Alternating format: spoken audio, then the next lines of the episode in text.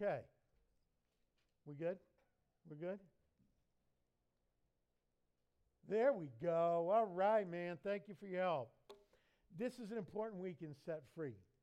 You know that driving under the influence, driving under the influence of alcohol or drugs or substances is a very bad thing, and most of you will never ever try that, and I'm glad. Because not only is it illegal, but it's unwise and it is dangerous and it has the great potential to destroy your life and the life of other people. But what if, instead of driving under the influence, you and I were living under the influence of something that is far stronger, uh, far more uh, able to impair your judgment than alcohol or drugs? What if we were living under the influence? That's what we're here to talk about this morning. And we're, yeah, we're talking about being set free from the influence of evil. Set free from the influence of evil. So we got to pray. Lord, I need you. I don't I don't need your help. I need you to do it. I need you to take over your Holy Spirit in me through my voice, through your word, um, in your people, in people that don't know yet that they're your people. And Lord, give us ears to hear, give us hearts to know and, and commit. Lord, I ask their protection uh, from the evil one who will want to distract and discourage and confuse. Lord, um, show us how we are under the influence and how you have won the victory and you have given us the victory in yourself. Do that, please, for your glory. In Jesus' name, amen. Okay, so we're talking about being set free from the influence of evil. And this is all of us. The next three weeks, this is the final th- chapter of our Set Free series. The next three weeks, this week included, are deliver us from evil. So that's the, the because there's far more that we could uh, cover in any one week. It's important. It's important for the victory in your life, for the quality of your life, that you commit to being here with us. If you can't change it, get the podcast. The problem of evil. Now, uh, many of you have heard of that. First of all, I, I, I get that. Many people here, uh, or some people here, uh, maybe don't believe that Satan as a, as a personal being or even demons exist. I get that. I get some people may not even believe that God exists. I get, I get that. If that's you, you are most welcome to explore those questions and answers here with us. Absolutely welcome. But here's the thing with the problem of evil many people say that this is the Christian's greatest challenge to explain the problem of evil in the world. If in fact there is a God who is all knowing, all powerful, and all loving, then how do you explain the problem of evil? But I would say, as does Tim Keller, that if the problem of evil is difficult for the Christian to explain, it is far more difficult for the atheist to explain. Here's why. Here's why. Because absolutely no thinking person who has ever left the house would say that there is no evil in the world. Even people who don't believe in a God would say there are people, there are attitudes, there are actions that they would define as evil. Here's the problem Without a God, there is no unchangeable, objective standard for what is good and what is evil. Without a God, there is no definition of what is good and what is evil. It's just what you think. And what you think of as good and what you like, that's good. But what somebody else thinks of as right and good has to be good too. Because you have no other authority. And so there are people in this world who think prejudice and persecution and bullying and abuse and hatred and murder and genocide and rape and all these things are good. And who are you to say? Well, the majority. Well, that doesn't carry it either because there are majorities in certain communities that would think things are good that are evil. So good and evil just exist in the mind of each person. That can't be. That can't be. That makes for utter chaos. And, and God's word saw this coming. If you've ever read uh, the book of Judges in the Old Testament, it's like Game of Thrones on steroids. Like every evil, every atrocity, every abuse, it's, it's horrible. It's horrific. And these are the last words in that book. Everyone did what was right in his own eyes. Everyone did what was right in her own eyes. That's what it looks like back then and forever. Okay, so it is a valid question, though. It is a if it's difficult for the Christian to explain, it's even more difficult for the atheist to explain. But it's a valid question, right? I mean, think about it. And we, and we, we don't want to throw our, our, our brains in the trash. God says, love us with all, love him with all our minds. So, so, so we think about it. If there is a God, and, and, and we, we posit that, that there is, absolutely, who is all knowing and all loving and all powerful, why is there the possibility of people or angels in, the, in the context of talking about demons who could choose otherwise, who could choose evil? Why is there the possibility for evil? I'll leave the answer to somebody far wiser than I am. C.S. Lewis. He wrote this. It's brilliant. If a thing is free to be good, it is also free to be bad.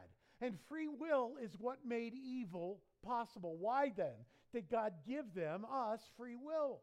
Because free will, though it makes evil possible, is also the only thing that makes possible any love or goodness or joy worth having. God desired us to be free lovers of Him, who choose to love Him, not robots who are programmed. Because Teddy Ruxpin, if you're as old as me, he has to say he loves you because he's programmed that way. But we can choose.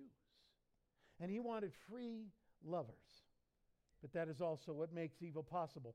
So if you're a follower of Jesus Christ, you, you definitely need to hang in there and, and, and stay with us through this message. Because evil has you targeted to get you off course. They can't steal your salvation.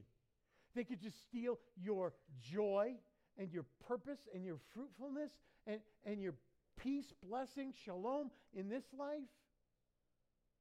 And you don't want that. And if you're not a follower of Jesus Christ, hang with us again. Most welcome here. Most welcome here. But as we go through this, you may see evidence in your life of evil having influence over you. And I pray that you would choose that you would give Jesus influence over your life instead. Demons, let's just get this straight, are not the equal and opposite of Jesus. They may be the opposite spiritually, but they are not equal in any way, shape, or form. Spend any time in the New Testament. Every time Jesus shows up and demons are present, they wet themselves. My translation. Don't look for that verse. Okay? But you get it, right? You get it. They do. And Satan is not Jesus equal either. Satan is a created being. Satan was a, a, a, high ranking angel, maybe an archangel, who chose rebellion. Same thing, right? Chose to be his own God. Do you see that choosing to be our own God is the sin that made Satan Satan? That's why it's so bad. So that's why we want to get that straight that God is God and I am not. He is Savior and I need Him. Right? That's it. That's it. Jesus has far outgunned the power of Satan and his demons, and that's why he came. The Apostle John said as much. He wrote, The reason, the Son of God, the reason Jesus appeared was to what? destroy the works of the devil. To destroy, how did he do that? The perfect creator God, Jesus Christ, came and became, took on our humanity, fully God, fully man, lived this life facing every imaginable, every single temptation, yet without sin. Because he had to be a person without sin. And only a perfect God and a perfect man without sin could be the perfect, once and for all sacrifice on the cross for our sins in our place. And he was. And he is. And after he died, he rose again to show that he has victory over Satan, death, hell, demon, evil, the grave, all of it. And then he gives that to you as he moves in and indwells those who surrender to him to receive him so that you have victory over Satan, hell, death, evil, the grave, all of it, whether you know it or not. And our job is to help you know it so that you can walk in the victory that has already been won for you. Already been won for you. That's how he did it. To make sure that you and I were set free from evil and its influence, that means nothing, uh, over your life. But to experience that to the fullest, we got to know how Satan and the demons attack us. We have to recognize it. Paul said this. He said this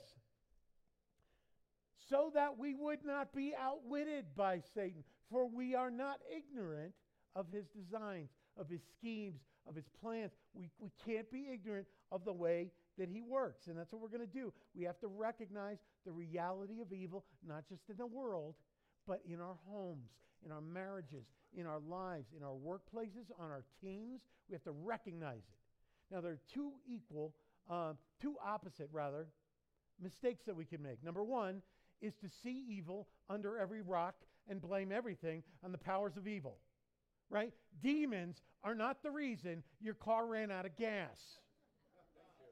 The reason your car ran out of gas is because you didn't know that the E on your dashboard does not stand for enough.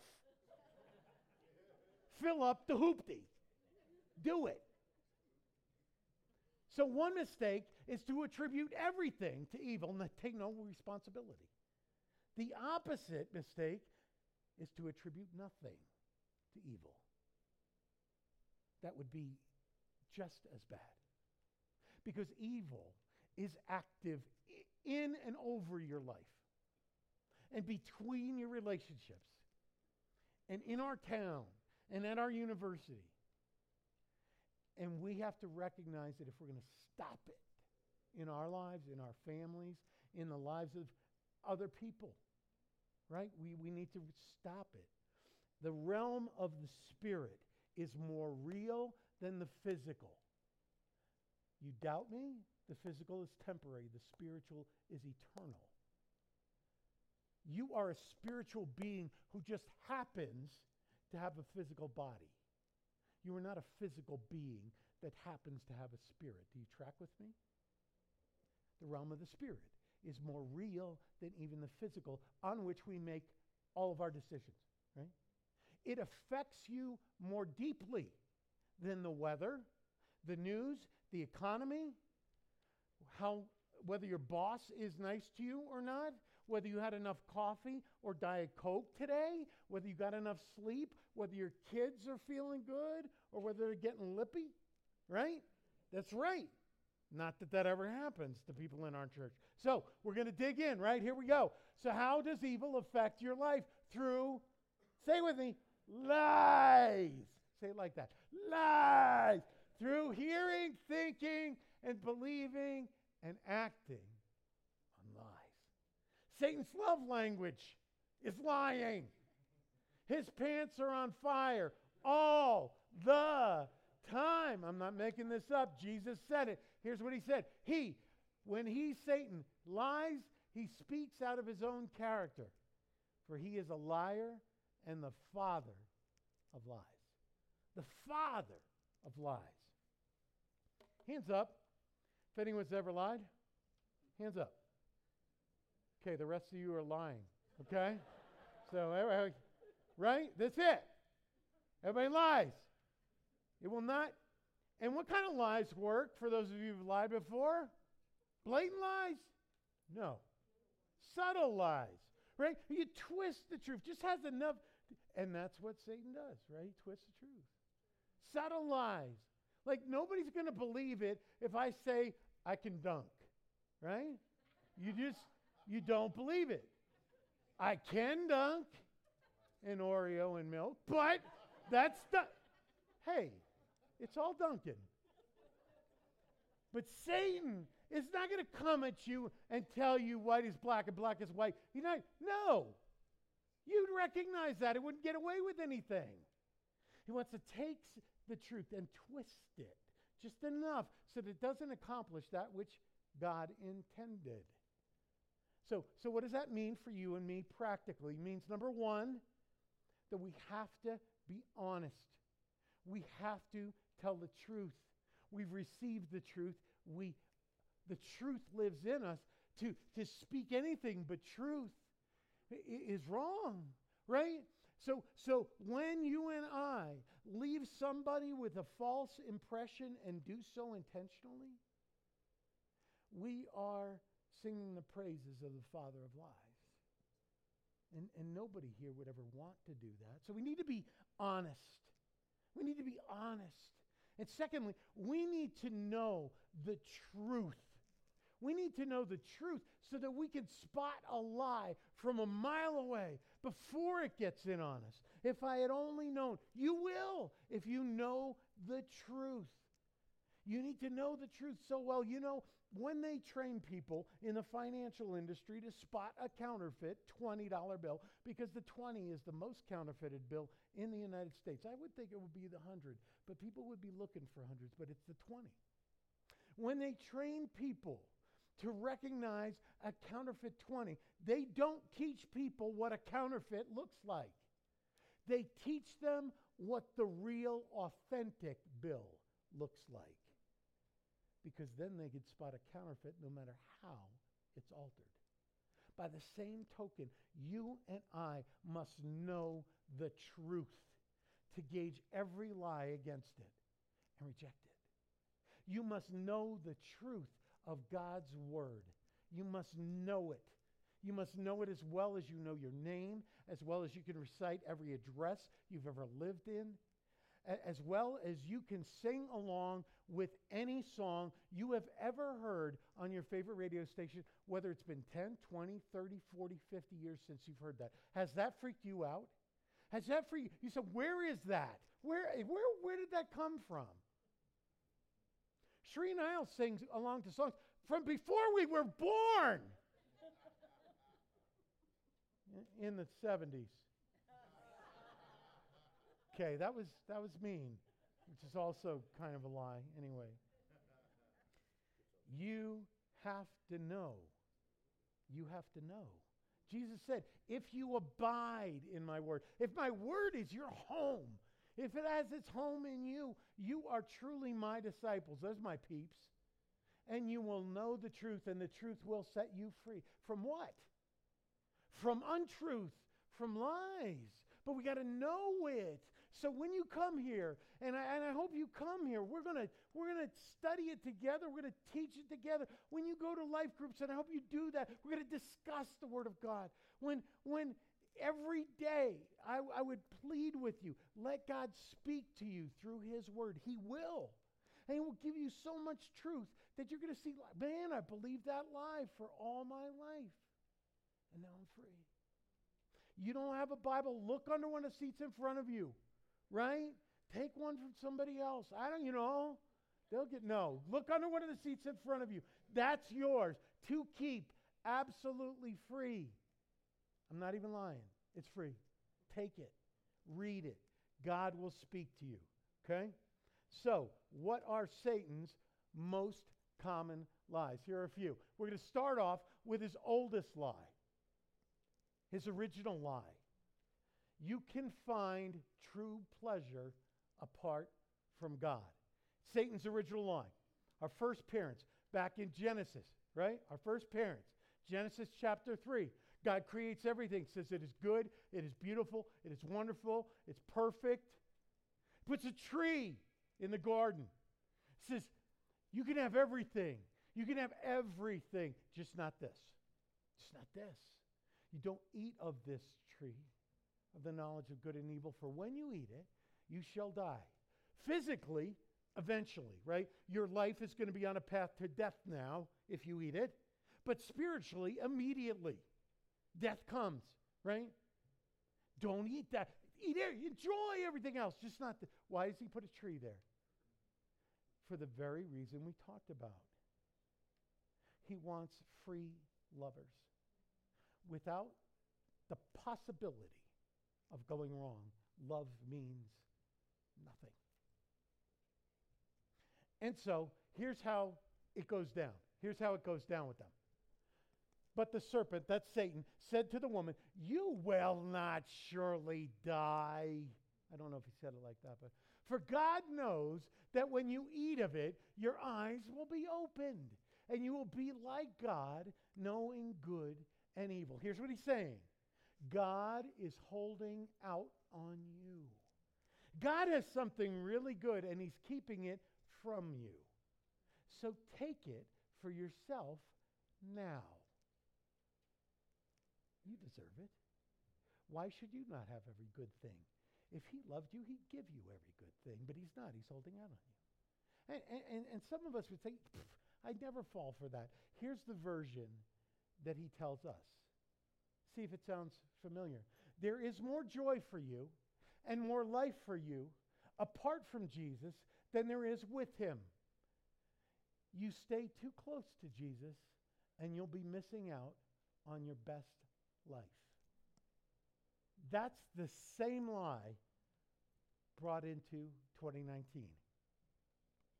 That's what he says. The original lie. Why does he stay with it? Because we fall for it again and again and again and again. This is the original lie, and he tells it to us. And we buy it, even in the church. Do you remember that crowd of little toddlers and elementary school kids that was here, convinced that Jesus loves them, shouting that, he, th- that they love him? Okay, that crowd will be diminished by a few by the time they get to middle school. That same lie will cut that crowd by 75% by the time they get to high school and trade popularity for loving Jesus publicly. That same lie, you think that's devastating? That same lie will take Jesus believing young people to college, and most of them will utterly abandon him for at least four years, and many will not come back. That same lie is what makes married people cheat on their spouse got more joy apart from you, Jesus, and, and your ways. That same lie makes families who love Jesus too busy with good things that they have little or no time for the best thing, which is Jesus Christ. It makes grown people who have got life under their belt and figured out think that possessions and wealth and IRAs and accomplishments and titles and activities of our life will actually give us more life. It won't. It can't. And we believe, even in the church, this lie that a life fully committed to Jesus will make me miss out on my best life. Your best life is Jesus. Your only life, my only life, is Jesus Christ. Don't figure that out when you stand before Him saved but regretful. That I could have known that the fully committed life is the best life. This is the truth. You, God, make known to me the path of life. You show me the way to find life that I could never find anywhere else in your presence, which means when I'm looking to you, when I'm thinking of you, when I'm singing praises to you, when I'm when I'm focused on you, when I'm running to you, when I'm enjoying you, there is what? Fullness of joy. If you got your worksheets, underline that. There is fullness of joy. Do you know what fullness means? It means you can't fit any more joy in you without exploding. That's what it means. At your right hand, when I am as close to you as is humanly possible this side of heaven, there are pleasures forevermore. Pleasures forevermore.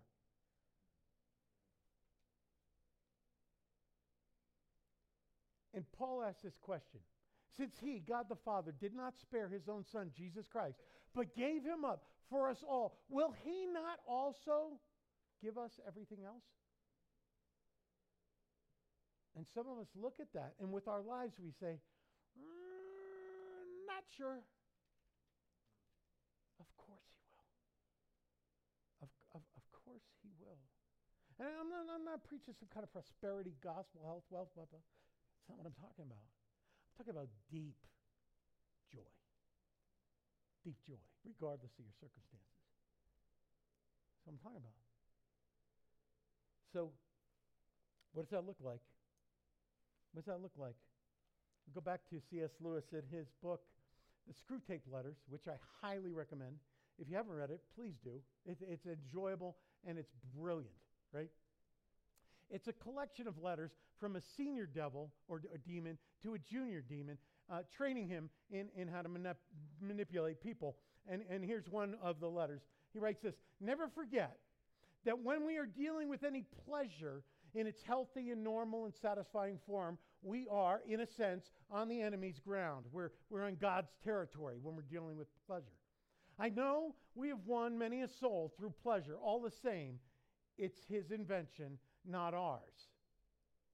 He made the pleasures. He made all the pleasures. All our research so far has not enabled us to produce one. All we can do is encourage the humans to take pleasures which our enemy has produced at times or in ways or in degrees which he has forbidden.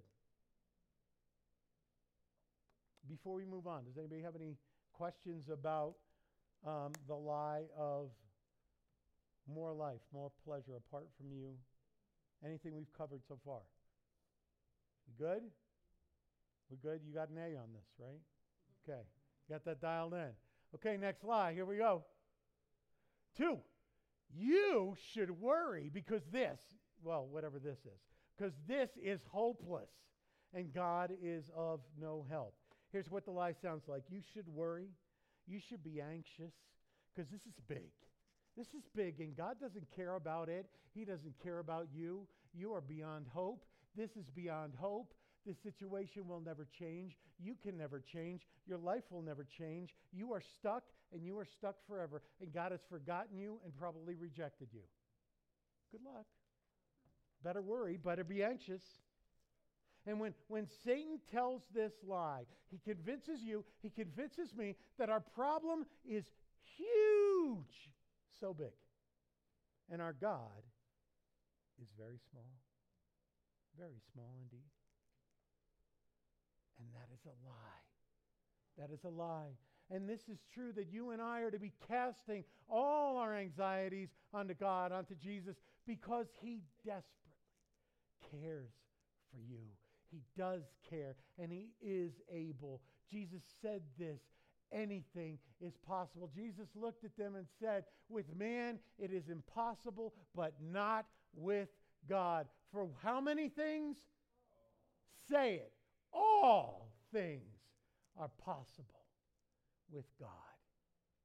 How dare we make our problems so big and our God so small when our problems are so small when cast into the hand of our enormous, powerful, loving God. That is the truth. That is the truth. And I have fallen for this lie more times than I care to admit.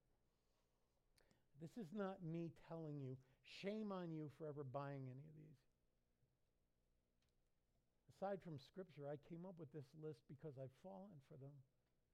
And one way that I, that I fell for this lie of you're rejected and God has forgotten you was about 13 years ago. All of a sudden, on my heart, there was this burden.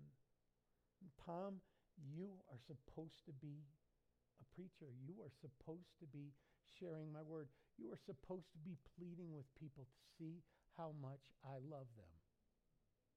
And I I knew that I was not doing that. There was a time when I was on that path. It was a time about 10 years earlier when I was working in the same field I'm working in now, fundraising. And I was going to school for my Master's of Divinity in New Orleans when uh, our kids were just little.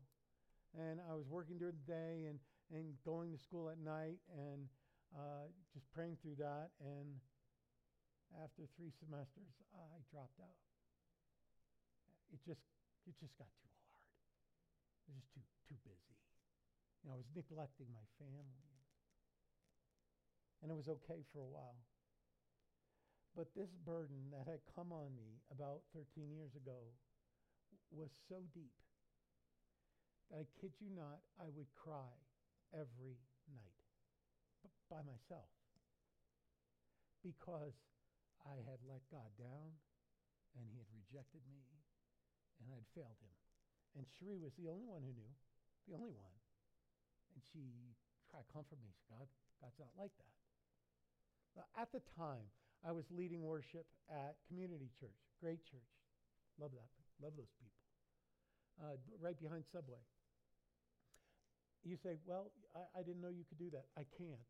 I'm enthusiastic. I'm not very musical, right? So I had a lot of enthusiasm. So I'm doing that. And I, I I'm just wrecked by this. And I get this call hey, can you drum up some of the worship team to come on Saturday? Because we have this lady named Terry, and, and she's spoken here at night. You, maybe you've seen her. Terry Uziak lives in uh, Colorado Springs. Never met the woman. She's coming to do this prayer thing, and she wants some music. Like, okay. Okay, so I picked some songs that the team didn't have to rehearse too much. And we came on a Saturday, and we did a couple of songs. And so I wouldn't be rude. I, I stay, right? And I don't know what she's doing, but she's got a chair. And she says, Does anybody need prayer? Of course, we all need prayer, right? Well, nobody's coming. I mean, like awkward, really? I, like, she drove here. Nobody's getting prayer. So, like, as somebody who knows a thing or two about ministry, I said, you know, I guess I'll sit down, right? I'll break the ice. So I just come there and I sit. And, and she says, Would you like me to pray for you? And I said, Do you want me to tell you what I need prayer for? And she said, No. God already has. I said, Have at it. And she stands next to me with her hand on my shoulder. She bows her head, closes her eyes. I do too. And she says, Lord, this man thinks that you've forgotten him, that you've forsaken him and rejected him, that you gave him this desire, this burden to tell people how much you love them, and you're never going to give him the opportunity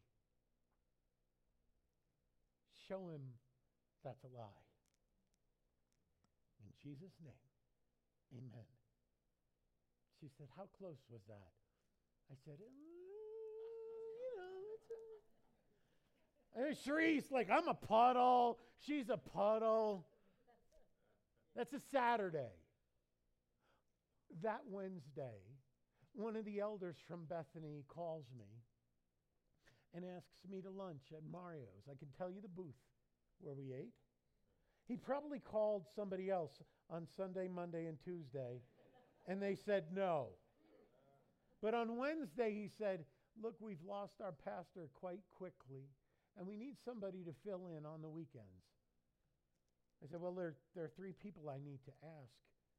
One, one, is my pastor at, at Community, Steve Morehouse, and he, he was really willing. I mean, immediately. They show you how well I didn't lead worship, right? Said, Oh, go. They need you. Go.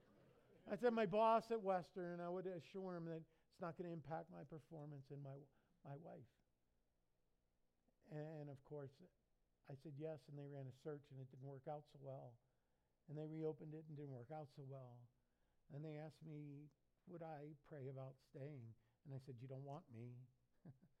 and they said they did. And that was 13 years ago.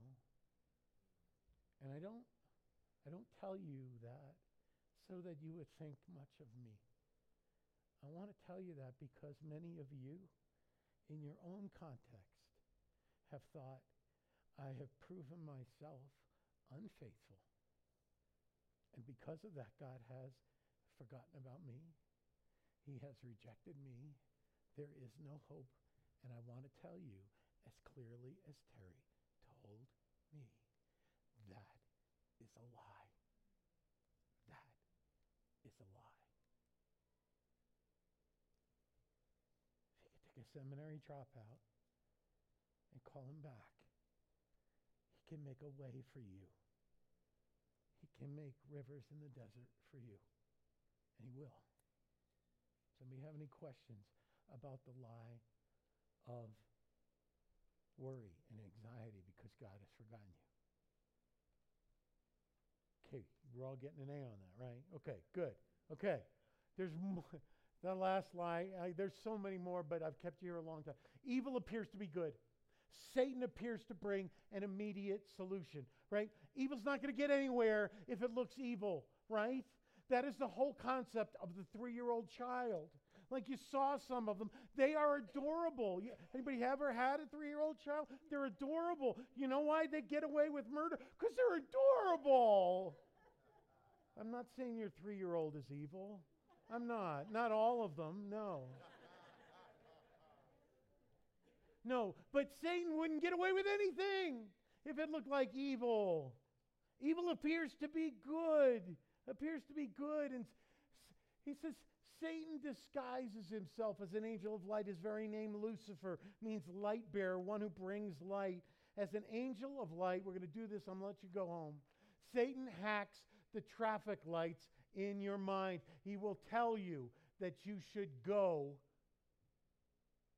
He would tell you that you should go. Thank you. When you should stop.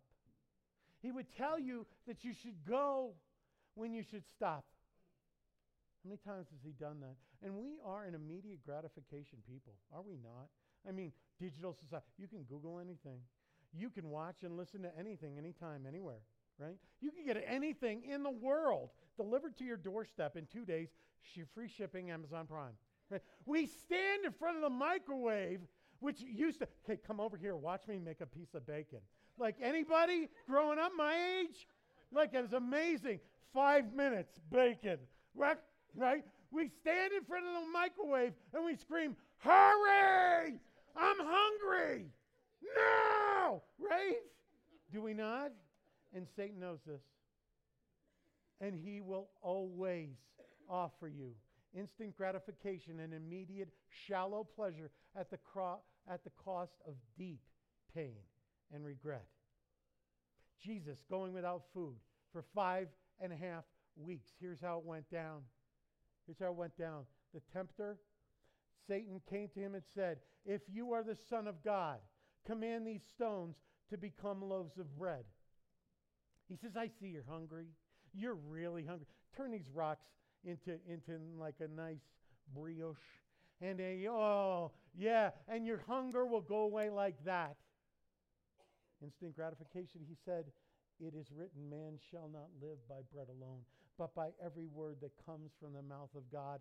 Do not accept a solution that will draw you farther and farther from God, from Jesus Christ.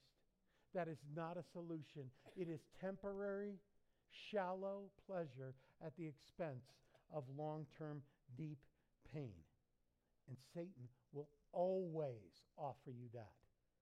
It's been said it's been said that Satan is always happy to offer you a, to, to offer to cure your cold if he can give you cancer.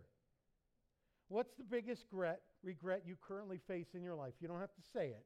Just think about it. The biggest regret you face in your life, if you're not a follower of Jesus, I wish this wasn't true of me, okay? If you are a follower of Jesus, um, I wish I didn't break God's heart this way. What is that biggest regret? Just get one. Some of you are puzzled because you have a lot of regrets. I get it. Just pick one, right? You got it? Got one? Chances are, chances are it had something to do with immediate gratification, with you choosing some sort of shallow and immediate pleasure at the cost of lasting and deep pain and regret. Chances are. Regardless of whether it's sexual, pornographic, substance related, alcohol or drugs, cutting, self mutilation, f- financial, procrastination, overindulgence on food, work, media, play, whatever. Show of hands. How many of us would say that we have fallen for this one? One way or another. Okay, that's popular, as is lying. Okay, good. Good. Not good that we've fallen, good that we know. Good that we know. And we could say, Lord, we don't want that. It's epidemic. Here's the solution. Here's the solution. Wait for the Lord. Be strong and let your heart take courage. That means He will strengthen you, He will give your heart courage. Wait for the Lord. It's been said that people who are going to live forever can afford to be patient. Wait on the Lord. A cure that doesn't come from God is not a cure, and you don't want it. You don't want it. Wait on the Lord. This is true. I don't know why. So I say, let the Holy Spirit guide your lives, and you won't be doing what your sinful nature craves. Not only as He hacks the, the traffic lights in our mind, will He cause us to go when we should stop, He'll cause us to stop when we should go. And this is just, just as common. One of the ways that He does that is that we need to see people in need and respond. Next, please. If anyone has the world's goods and sees his brother or sister in need, yet closes his heart against him, how does God's love abide in him? We think about cash. What about your time? What about your ears, your listening, your encouragement, your words of life, your hope, your attention, your lifting their face, and your cash, and your food, and your clothes? They got it. They need it. You got it. You give it now. You do that, right? He's going to keep you the second way. Second way. That's why we serve, right? He will tell you to stop when you should go. How many people, Sunday morning, if something's going to go wrong in your house, it makes it easier to stay in bed or stay at home, right? That's the day you need to make sure you're here because that one's for you, right? Take, take notes. The second thing, not just seeing people in need, but when God is calling you to commit, when God is calling you to, to give your life to Jesus Christ, to recommit your life to Jesus Christ, to come up for prayer, how many times does God say green light? Satan says red light, we stop. It's like, ah, that might be a good idea. Just not now.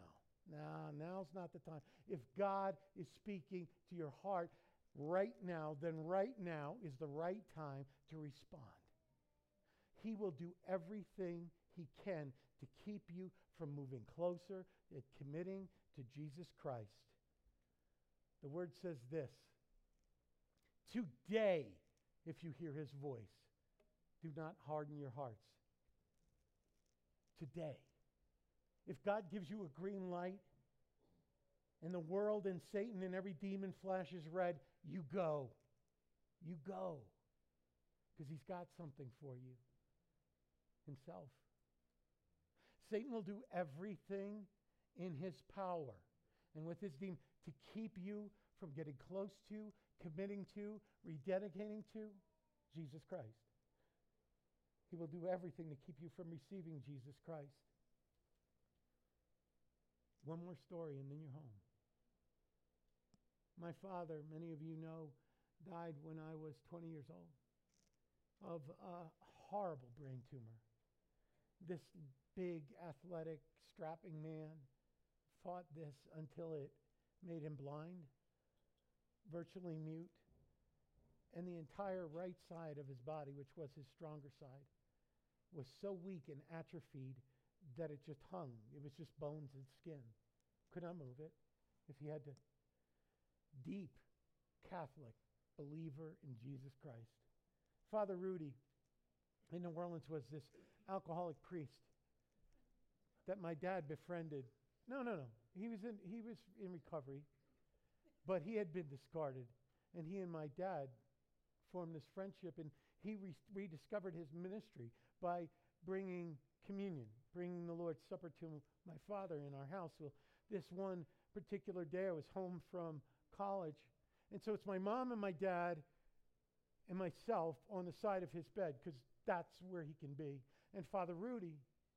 And in the Catholic tradition, they have hosts that have been consecrated, and they actually believe that, and, and, and, and we're cool with them, right? They, that this, this host, this bread, has been transformed in the actual body of, of Jesus Christ. We, we believe it's symbolic. But, and the prayer is this as, Father Rudy holds up the host to my father, he says, This is the Lamb of God. This is Jesus who takes away the sins of the world. Happy are we to be called to a supper.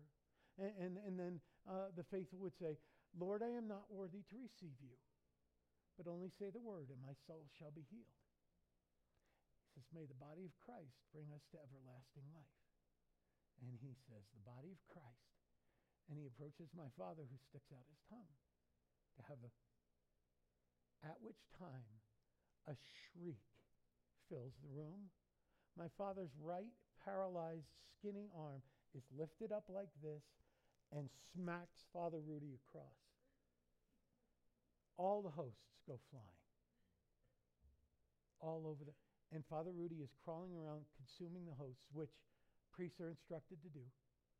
And my dad falls back on the bed and says, That was not me. That was not me. I want Jesus. I want Jesus. And Father Rudy said, I know it wasn't. I know it wasn't. And he gave him the body of Christ, not in him, but around. Do you understand? He wasn't possessed, he was oppressed. It was. That is to tell you what is alive and active in your life. Evil will do everything possible in the most invisible ways possible to keep you from committing, recommitting, dedicating, seeking, pressing into Jesus Christ. Don't let it happen. You have great hope. You have great hope. He who is in you, Jesus, is greater than he who is in the world, Satan. That is not to say that you are greater. You are not. I am not. He is greater. And when he is in you, if he lives in you, then you are greater. Which means if you have surrendered to Jesus Christ, you have his authority over every evil, over every demon. You have over their influence. You have him inside you, and he is greater. And you have authority, and I want you to walk in it. But if do not have him in you, you are powerless against evil. And I don't want that. I don't want that for any of you. So be sure. Be sure. Be sure. For he is greater. And he loves you. He loves you now. And he'll love you home. Some of you got a green light today. Go. Go. Josh and Amanda. I like Natalie and Jeremy over here. I'm going to be over here. We'll pray over you. We'll pray for you. Pray with each other. You've been brave. I'm going to get punished. Let's do business with God. Let's get free. I love you.